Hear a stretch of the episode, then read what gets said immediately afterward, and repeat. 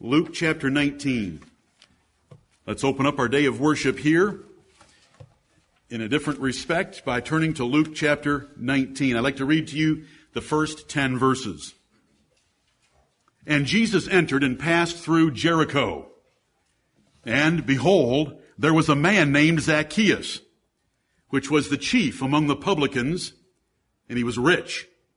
And he sought to see Jesus, who he was, and could not for the press, because he was little of stature. And he ran before and climbed up into a sycamore tree to see him, for he was to pass that way. And when Jesus came to the place, he looked up and saw him and said unto him, Zacchaeus, make haste and come down, for today I must abide at thy house. And he made haste and came down and received him joyfully. And when they saw it, they all murmured, saying that he was gone to be guest with a man that is a sinner. And Zacchaeus stood and said unto the Lord, Behold, Lord, the half of my goods I give to the poor, and if I have taken anything from any man by false accusation, I restore him fourfold. And Jesus said unto him, This day is salvation come to this house, for so much as he also is a son of Abraham. For the Son of Man has come to seek and to save that which was lost. The Son of Man. Who is the Son of Man? The Son of Man is also the Son of God. The Son of Man and the Son of God are the great mystery of godliness. God manifest in the flesh and received up into heaven, the Lord of glory, the Prince of the kings of the earth, the Alpha and the Omega, the Amen, the faithful and the true witness, the Bishop of our souls, the great shepherd of the sheep, the cornerstone of our church, the creator of the heavens and the earth, the ruler of the angelic realm, the Lord Jesus Christ, chooses and makes and seeks personal relationships with his people. Amen. And a little man named Zacchaeus wanted to see the Lord Jesus Christ. What put that into his heart and mind? And he climbed up into a sycamore tree. When the Lord Jesus arrived at that place, he stopped. He looked up. He, do you know how much, how many people were around him? The Bible says that Zacchaeus couldn't get near him to even see him because of the press of all the people. So you can imagine this huge crowd extending in every direction with no opening. And yet Jesus didn't see them at the moment. And he doesn't see anyone else at the moment today. Except me. Except you. Is what I want you to be thinking. I want you to claim the Lord Jesus Christ today. And he stopped and he stood still and he looked up in the tree. There's all these faces around him, all these people around him of all ages and both sexes. Zacchaeus. How did he know his name? Does he know your name? Amen. Has he known it from eternity? Has he written it in the book of life in eternity according to the Bible? Amen, he has. Zacchaeus. Hurry up. Make haste. Come down out of that tree. I have to eat with you today.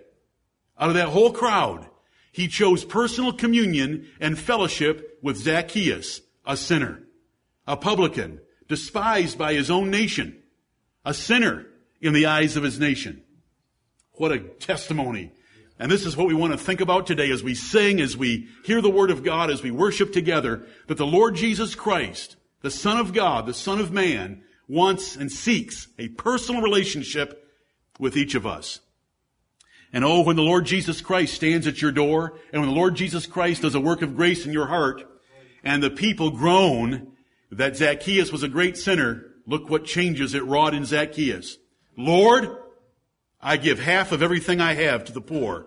I give, present tense. I am making a decision right now that half of my assets are to be given to the poor. And if I have wronged any man, fourfold I'll repay to them. And Jesus said, today salvation has come to this house. And I hope in a measure that today salvation will come to all of our houses in that we will perfect ourselves in the sight of God by casting away some of those things that are displeasing in His sight and inviting the Lord Jesus Christ to have supper with us because He is asking for that privilege. May the Lord bless us in all that we do this day. May we remember Zacchaeus, called by name, told to hurry up and come down because the Lord was anxious to be in his house with Zacchaeus. Can you imagine closing out the crowds and sitting down with the Lord Jesus Christ in personal fellowship, intimate communion, eating a meal together, speaking of the things of his life and of heaven? Amen. Thank you, Lord, for such a story in our Bibles, and let us not leave it as a children's story for a children's Bible storybook, but let us look at it as a story for us to encourage us that the Lord Jesus Christ wants a personal relationship with us one by one. Let us pray.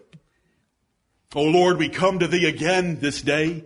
We have sought thy face and come before thy throne a number of times already today. And Heavenly Father, we ask Thee now to have mercy upon us. We thank Thee for the great work the Holy Spirit did in the life of one Zacchaeus. And we thank You for the Lord Jesus Christ, the great shepherd of the sheep, seeking Him out, choosing Him out, identifying Him publicly, and going home with Him for personal communion, intimate fellowship, a meal, friendship, with a great sinner. O Lord, we come before thee as great sinners. And in the name of the Lord Jesus Christ and according to the testimony of scripture and with faith in what it says, O Lord, we open ourselves this day. We open our doors this day and say, Lord Jesus, come in and sup with us. Heavenly Father, we are thankful for the Holy Spirit of God and the power that you are able to unleash if we will repent and confess our sins, we're thankful that the Holy Spirit, by His power of the Holy Ghost, is able to fill us with all joy and peace in believing and make us abound in hope through His power. Heavenly Father, let that power be in our assemblies today, that it will speak to each one of us, that our hearts will be opened, our, our eyes enlightened, our minds cleared, Heavenly Father, that we will know the wonderful offer, the wonderful invitation, and the promise of the Lord Jesus Christ. Let Him be honored this day in our assembly by everything that we say and do.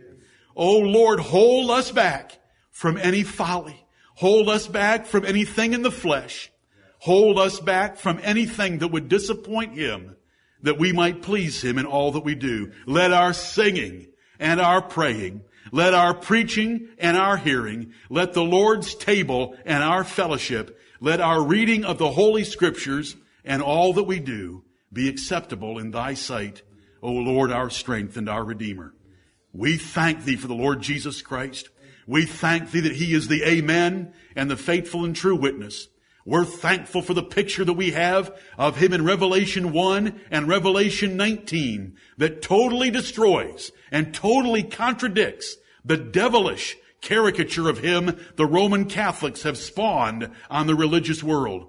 Oh Lord, help us hold fast the vision of him that you want before our eyes and yet to know that that great prince, the captain of our salvation, riding on a white horse, with eyes as a flame of fire, with a two-edged sword proceeding out of his mouth, with his name, the word of God, with his horse drenched with the blood of his enemies, dismounts to come to our doors and to stand there and to knock and to ask if we will let him in that he might sup with us.